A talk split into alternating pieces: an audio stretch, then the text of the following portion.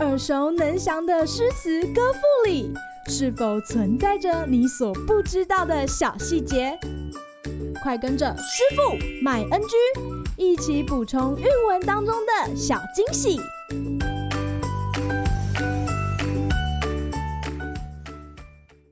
大家好，欢迎来到师傅麦恩居。今天要来和大家分享王维的《使至塞上》：单车欲问边，属国过居延。征蓬出汉塞，归雁入胡天。大漠孤烟直，长河落日圆。萧关逢候骑，都护在燕然。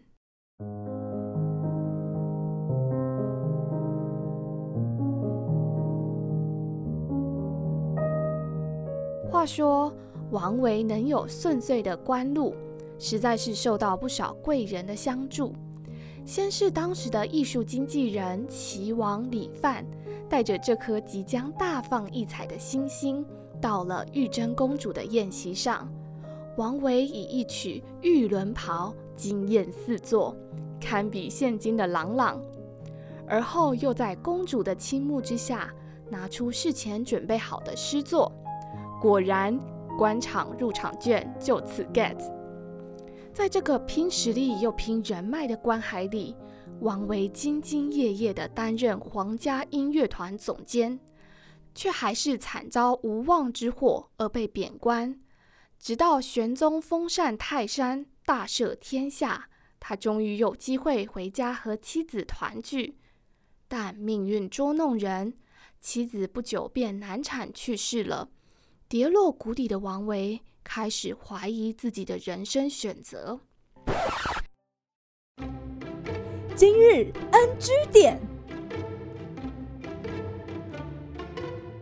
有才华的人总是不会被忘记。时任宰相的张九龄相当欣赏王维，一路提拔他。但在写这首诗的西元七三七年，张九龄被贬官。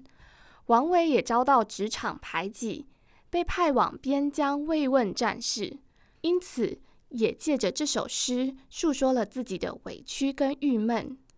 幸而大漠的宽广风光，还是让诗人一吐胸中快垒。这首诗中的“长河落日圆”这一句，被王国维列为千古壮观的境界之一。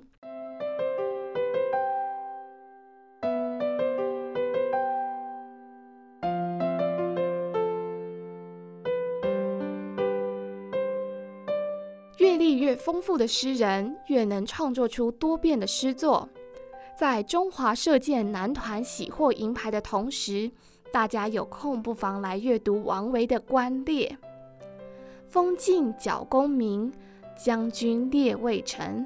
草枯鹰眼疾，雪尽马蹄轻。忽过新丰市，还归细柳营。回看射雕处，千里暮云平。这首诗便是描写将军射箭的英姿和马背上狩猎的精准箭法，尤其是首句“风劲角弓鸣”，形容箭伴随着凛冽寒风呼啸而出所产生的声响，颇能想见当时肃杀的氛围。好啦，今天的师傅麦恩居就到此结束，我们下回见喽，拜拜。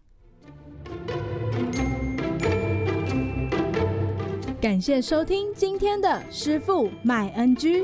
想要了解更多有关韵文的趣味知识，请记得按下订阅键，follow 我们，让你的诗词歌赋不 NG。